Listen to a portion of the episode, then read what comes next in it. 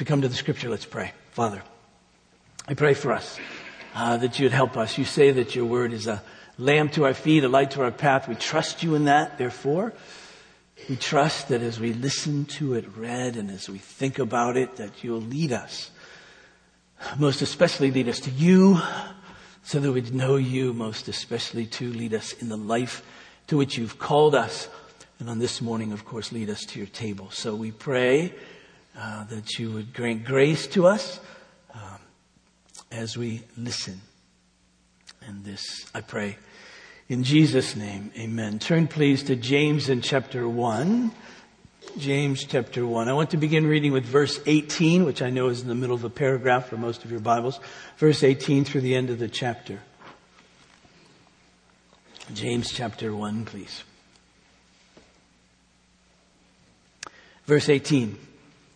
Of his own will, he brought us forth by the word of truth, that we should be a kind of first fruits of his creatures.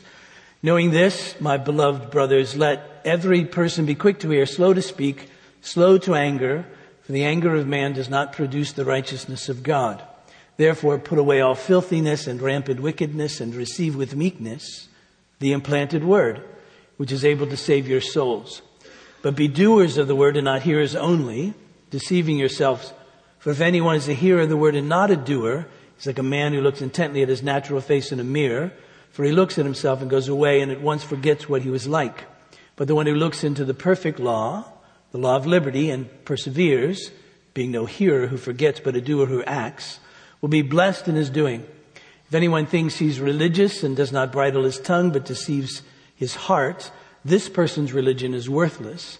Religion that is pure and undefiled before God, the Father, is this: to visit orphans and widows in their affliction, and to keep oneself unstained from the world. This is the word of the Lord. Thanks be to God. I want, if God will help me, just to take up these last two sentences. We've been through the rest, review a bit, but to take these last two sentences. Here there's a summary that James gives us, really. And I want to summarize these two verses. He tells us that there is a religion that deceives, that's false, if you will.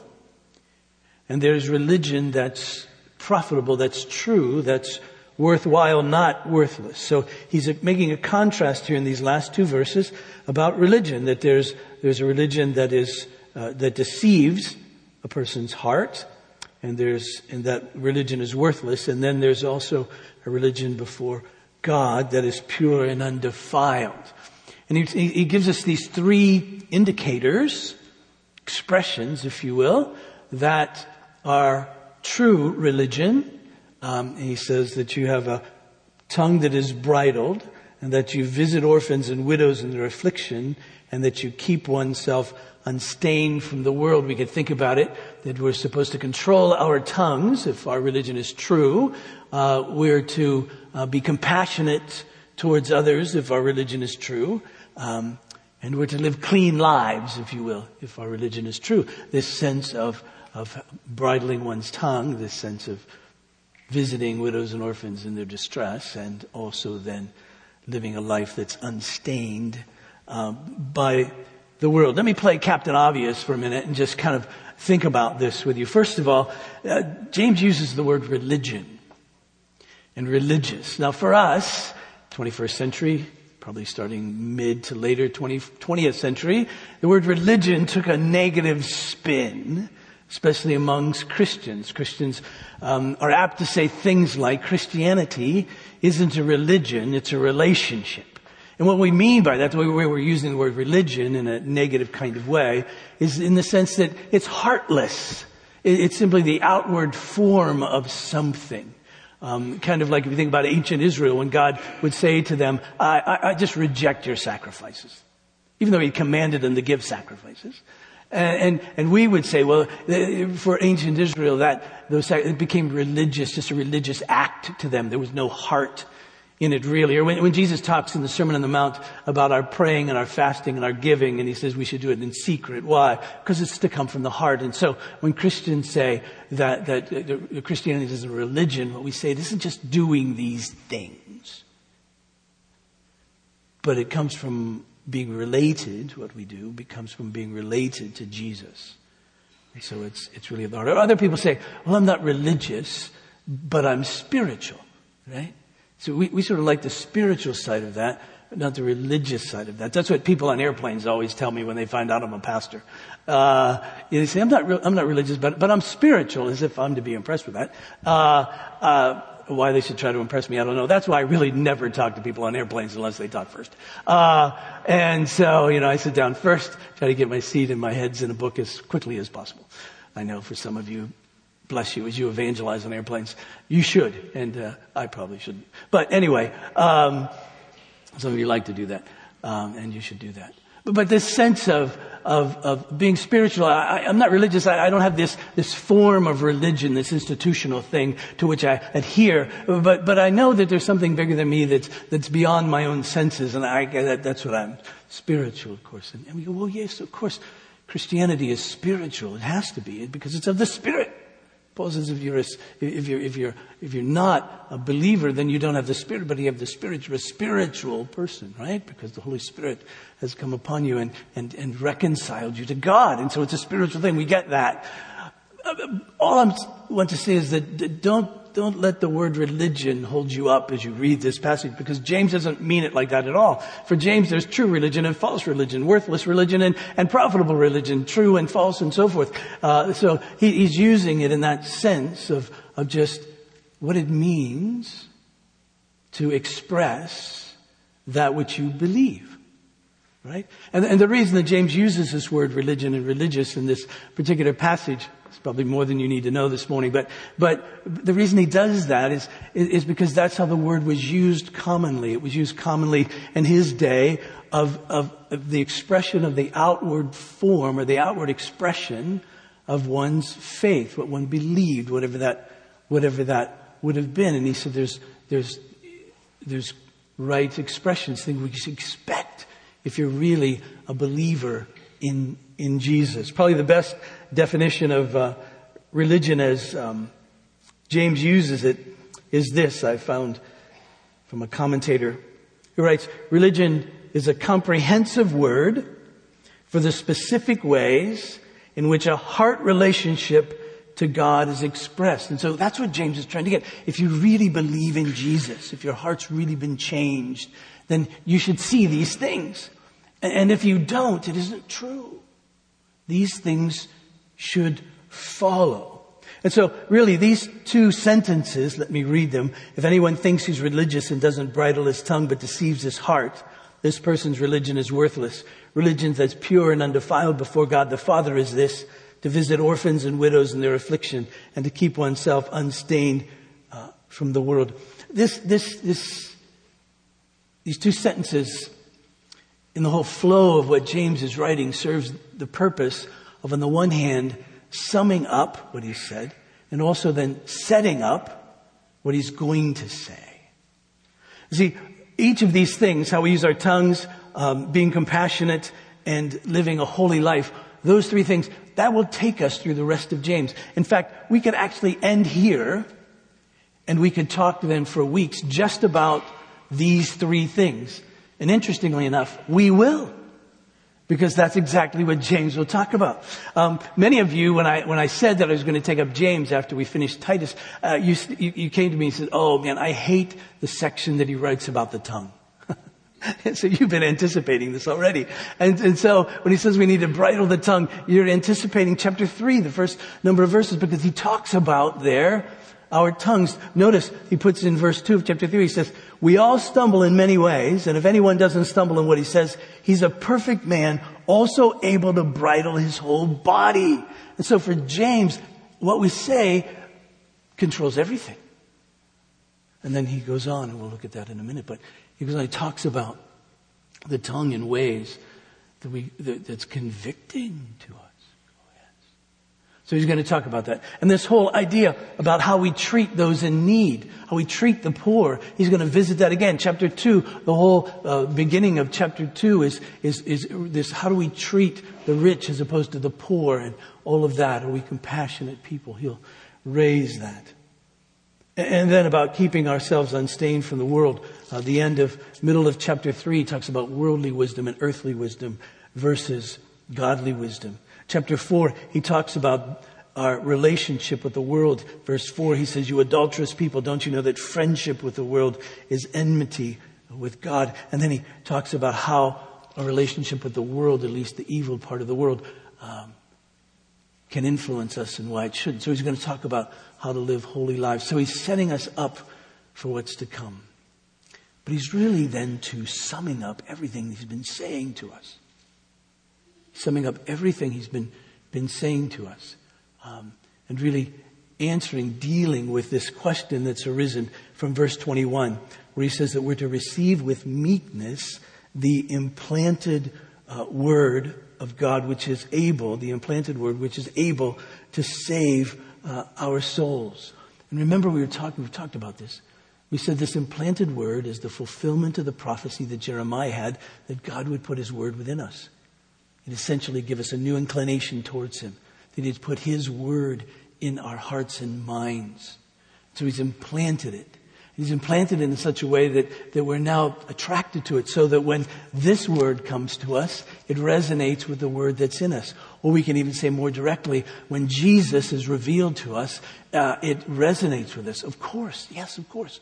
Because now that inclination, his implanted word, is in us, so that we encounter the living word, Jesus, yes. When we hear this word, yes, we're no longer contrary to it.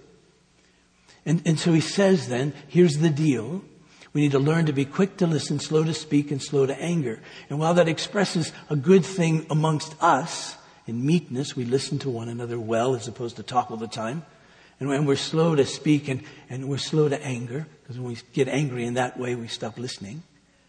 But that's also to define our relationship with God and his word. With meekness, we're to listen to it. We're to be quick to listen to his word, slow to spout our opinions. But as we're listening and meditating, then what we hear from him then influences what we speak. And we're slow to take issue with the things of God, you see. In fact, we submit ourselves to them. So James gives us a couple of illustrations. Really clear. The first one, he says, there's a man who looks in the mirror, and mirrors reflect. Mirrors tell us who we are. We look in the mirror to see ourselves, to fix it, if you will.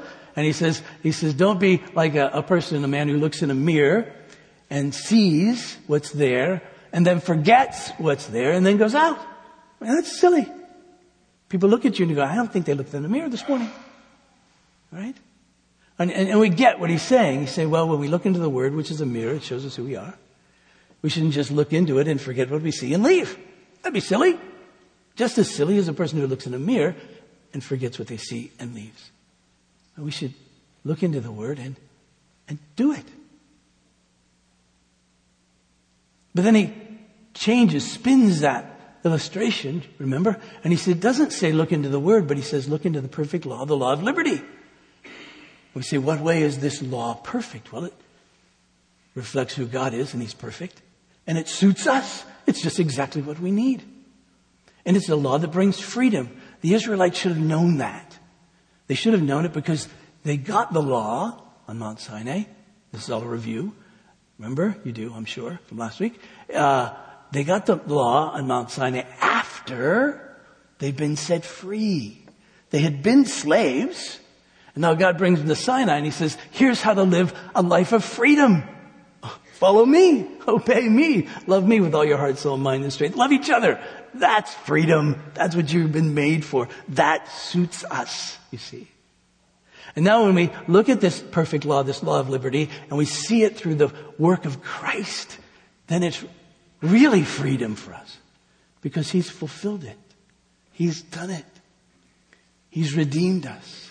He set us free from the bondage of sin, its penalty and power. And we say, okay, now what? What's it like to be free? And he says, follow me. Obey me. That's freedom, you see.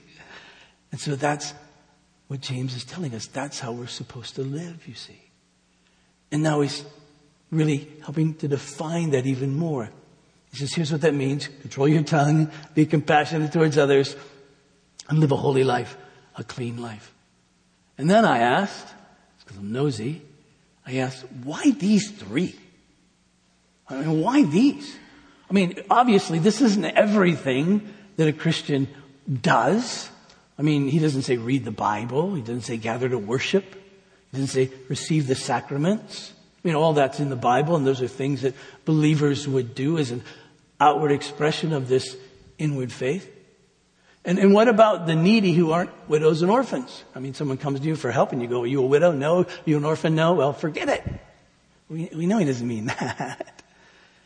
And we get the holy life thing, but exactly what does that mean, right?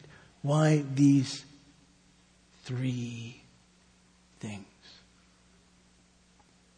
Well, there's a couple of really good hints for us in the midst of these three things that he gives to us.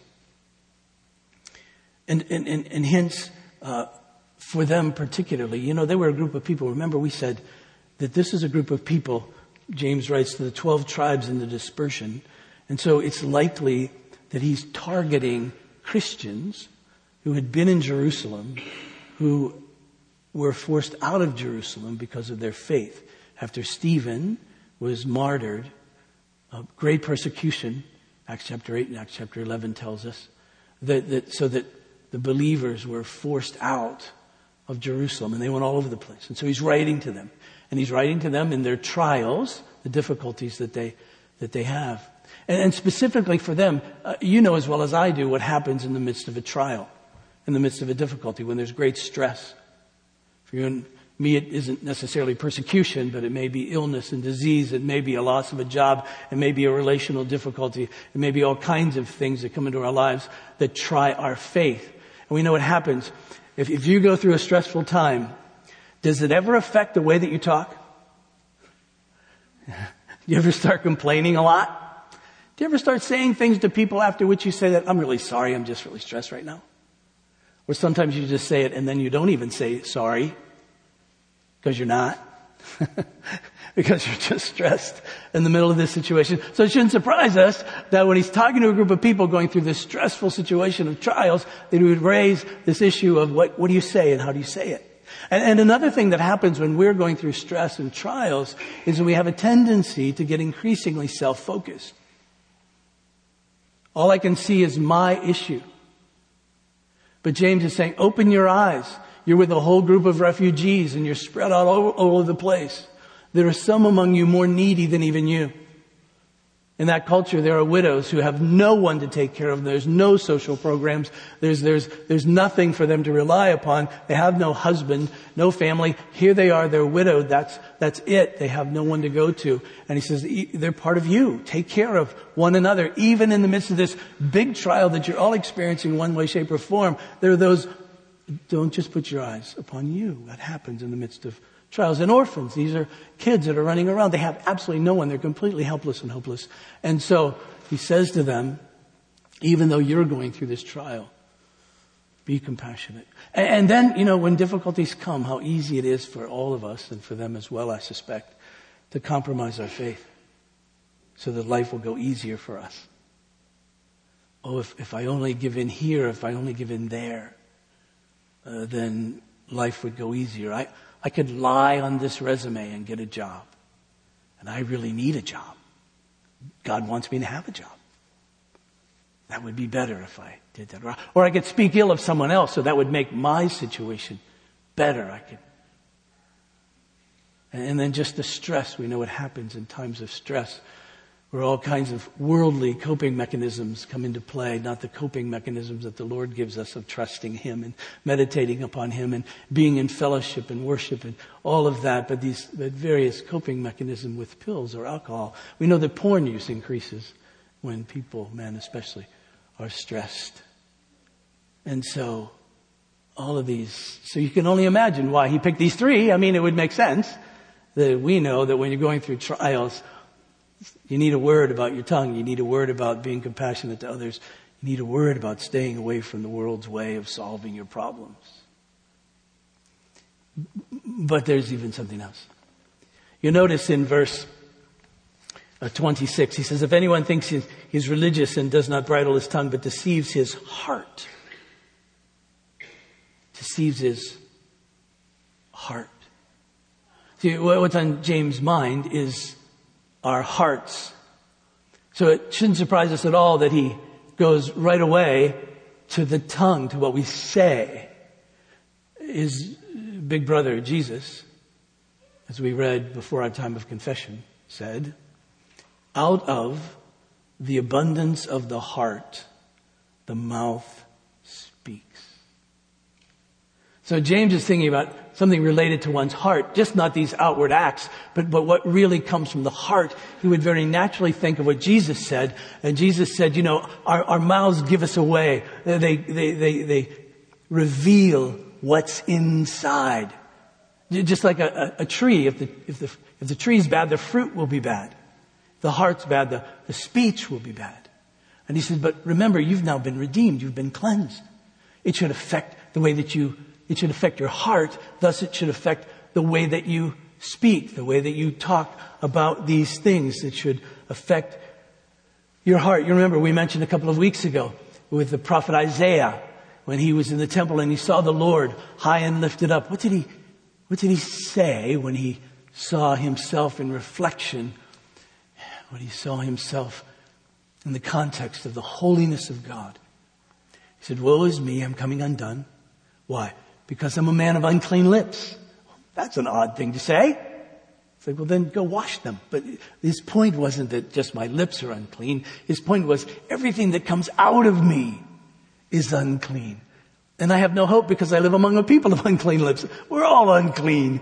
And that's the sense. So when James begins to think about the heart, he begins to think about what comes out of us. But that's not the only thing that he thinks about.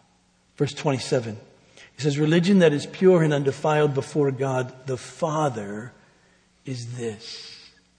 He's thinking about God the Father.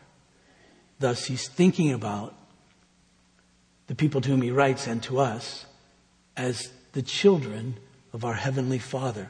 That he's our Father. We're related. We're his kids. And in the same way, like father, like son, like child, like son, we're to resemble our Father. So what's he like? Now I know that for many people, the world in which we live, the word Father isn't a happy one. It's not a friendly one. But God is presented to us as Father. So we have to begin to think if Father isn't a friendly image to us. We have to begin to think of what was I missing? What am I missing from Father earthly, and understand that Father heavenly fills all of that, whether it be safety or protection or provision, whether it be nurture or compassion or love, whether it be understanding and care. Heavenly Father is all of that. And so when we think God our Father, and we're to resemble him, we're to be like him, we're to be like the Heavenly Father, like our Heavenly Father, the question is, what's he like? So if we go back to verse 18 of James 1, we read this, of his own will, that is God's, our Father, of his own will, he brought forth by the word of truth that we should be a kind of first fruits of his creatures. Well, James is just simply unpacking that sentence in these two. He's talking about God our Father. What's true of him? Well, he speaks his word. What does his word do? When God speaks, his word brings life. At creation, he spoke. What happened? Boom! There was life, you see. His word brings life. Our words are to bring life, not to destroy. Even when God speaks judgment, he does it because he's blessing that which is really true, that which is really life. And so he says, no, if we're going to be like God and we speak as God speaks, then our words too aren't to destroy, but they're to bring life. Right? In Ephesians in chapter 4, the apostle writes this, verse 29. He says, let no corrupting talk come out of your mouths. Now corrupting talk, to corrupt is to spoil something. Right? To make it rotten. That's what corruption does eventually. And so he says, listen, We're not to have anything come out of our mouths that corrupts, that spoils, that brings something that's rotten, that in a sense really destroys the life of it. He said, let no corrupting talk come out of your mouths, but only such as is good for building up as fits the occasion, that it may give grace to those who hear. We of all people know that when God speaks, we receive life and grace. And if we're to be like him, then we always have to keep in our minds, well, this relationship that I have with him, this spirituality that I profess because the Holy Spirit is in me, should show itself in a particular manner, particularly with how I speak, even in the midst of trials, even in the midst of difficulties, you see. Even when times are worse for us, we should be most conscious of what's coming out of us. That even then, we speak life, not corruption, you see. Words that build up. Because James is very honest about this thing between our lips and in our mouths, this tongue of ours. Verse 6 of James chapter 3, he says, the tongue is a fire, a world of unrighteousness, that is the untamed one, the unbridled one. The tongue is set among our members, staining the whole body, setting on fire the entire course of life, set on fire by hell. For every kind of beast and bird, of reptile and sea creature can be tamed and has been tamed by mankind, but no human being can tame the tongue. We go, what hope have we? Well, of course, we always have hope because we can't tame it, but God can. And that's James' point. If he lives within us, if it's really true about us, then in fact, it should be tameable by the Spirit of God at work within us. But no human being can tame the tongue. It's a restless evil full of deadly poison. With it, we bless our Lord and Father, and with it, we curse people who are made in the likeness of God. From the same mouth come blessing and cursing, my brothers. These things ought not to be so. Does a spring pour forth from the same opening both fresh and salt water? Can a fig tree, my brothers, bear olives, or a grapevine produce figs? Neither can a salt pond yield fresh water. He says, our speech should be like God, you see, in the sense that it builds people up. It doesn't corrupt, it doesn't bring rottenness in them. And so he says, if this is really true of us, then it should affect how and what we say. And if it doesn't, we're just deceived. It really should. And then he goes on and he says, religion that is pure and undefiled before God the Father is this, to visit orphans and widows in their afflictions. That's just like God, isn't it? Notice in verse 18, he says, of his own will, he brought us forth. Yes, by his word, he gave us life, but by his own will. By his own will, he did this. In other words, he came to the likes of you and me. We are the spiritual equivalent of widows and orphans. I mean, widows and orphans in the day that James wrote, in the days of Jesus, again, as we said, were the most vulnerable people. They were the most helpless and hopeless. They had nothing to commend themselves at all. They were just simply people who could only get by putting out their hand. That was it. And we're the spiritual equivalent of that. That was Jesus' point in the Sermon on the Mount when he said, blessed are the poor in spirit. That's us. We're the widows and orphans. And by his own will, by God's will, he was compassionate to the likes of you and me. We had nothing. Absolutely. In fact, it wasn't we had nothing. Everything we had was wrong. It was negative. And yet still he showed his compassion upon us. When we were running from him, he ran faster, got ahead, and grabbed us. By his own will. If people want to know what the will of God is, what is he really like? He's the God who saves. He's the God who saves. He's the God who's compassionate. In fact, when the psalmist writes of God in Psalm 68 and verse 5, left-hand page top. There we go. Psalm 68, 5. Here's how the psalmist describes God. He's the father of the fatherless and protector of widows. is God in his holy habitation. That's who God is. He's the one who comes to the most vulnerable. And we of all people should know that. Because spiritually we're the most vulnerable. We had nothing. And yet he came to us by his own will. He said, I'm going to do that. That's just like God. And he says, you are to be that way too. You're to care for the most hopeless and helpless among you. In those situations. Remember, there was a parable that Jesus told. And he told about those that we should, meaning he did, invite to this great banquet, if you will. And he says that the people that should be invited to this banquet are not the ones who can give you thanks, but in fact the poor and the needy. He says you should invite those people. Luke chapter 14 and verse 12. Jesus said, when you give a dinner or a banquet, don't invite your friends or brothers or your relatives or rich neighbors, lest they also invite you in return so that you can be repaid.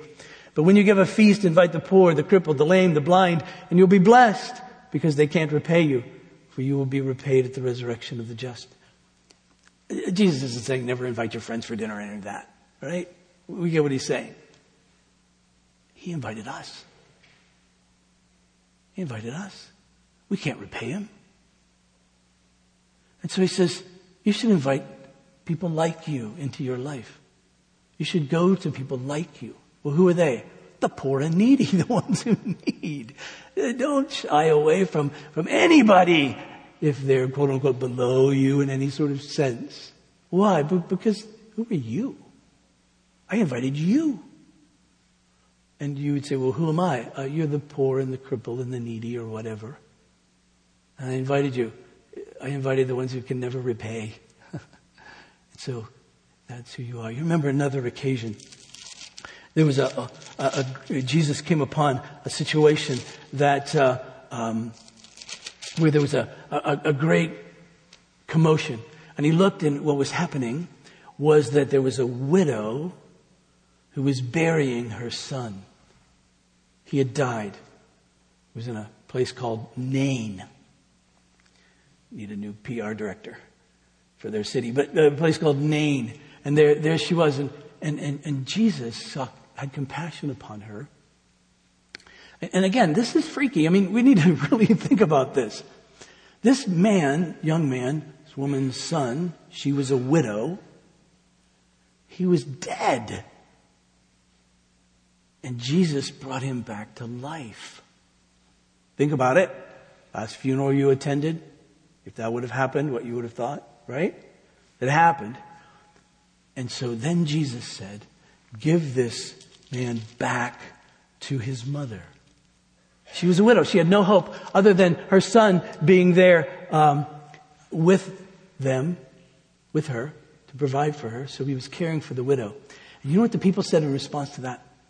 The people said, oh, the great prophet has come. And then they said, God has visited us. Visited us. James says, visit orphans and widows in their time of need. Why? Because that's what God does.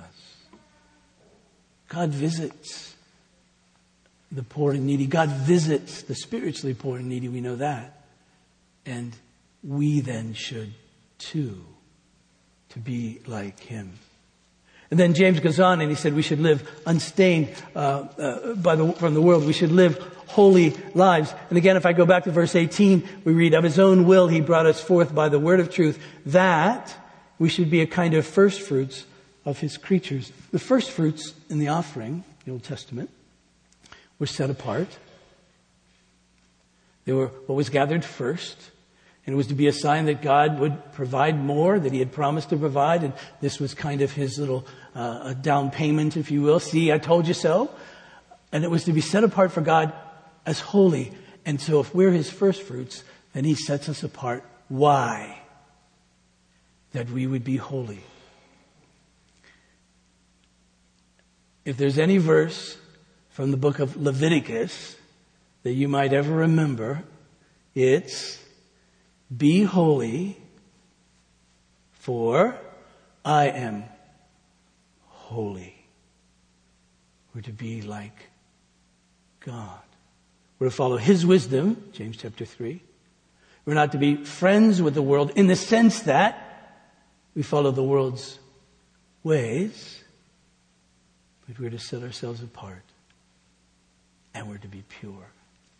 See, the reason James has all of these on his mind is because he has God on his mind, and he has God on his mind as our Father. And he said we should resemble Him. We should be like Him, God our Father. And it was with His word that He gave us life. We should speak in such a way that doesn't corrupt, but that which builds up. And by His own will, His compassion towards us, the spiritually poor and needy, He came to us to give life. Thus, we should tend to all those, especially in our midst and even outside, who are poor and needy, so that they'll know who God is. They'll know what God is like. Oh, God visits the poor and needy, and we should be holy because He is holy. On the night that Jesus was betrayed, He was with His disciples, and after giving thanks, He broke the bread and He gave it to them, and He said, "This is my body, which is given for you." And in the same way, He took the cup. And again, after giving thanks, this too He gave to His disciples. And He said, "This cup is the new covenant in my blood shed for many for the forgiveness of sins. Do this in remembrance of me." And the apostle adds, "As often as we eat of this bread and drink of this cup, we declare the Lord's death until He comes." And what we're declaring is this, that the Word became flesh and dwelt among us. And the Scripture says that He came to His own, but His own did not receive Him. But those who did receive Him, to those who believed upon His name, He gave them the right to become children of God. Not by human will or natural descent, but by His will, He brought us forth. So you see, as we come to this table, we're to recognize that we are in the very presence of Jesus. Now, we're always in the presence of Jesus, especially as believers. But there are moments and times that He sets apart so that we would recognize it, know it, and say, "You're in the presence of Jesus." Now, this bread and juice doesn't change. It's not the corporal presence of Jesus, but it's the spiritual presence of Jesus. He's here. See? And what are we to know? What are we to think? Well, He is God's Word. And what did He do? He brought us life.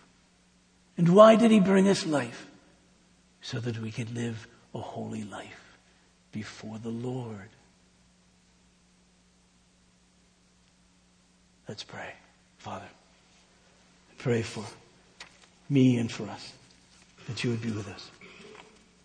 That You would take this bread and this juice in such a way, set it apart, that we would know that we are in the very presence of Jesus.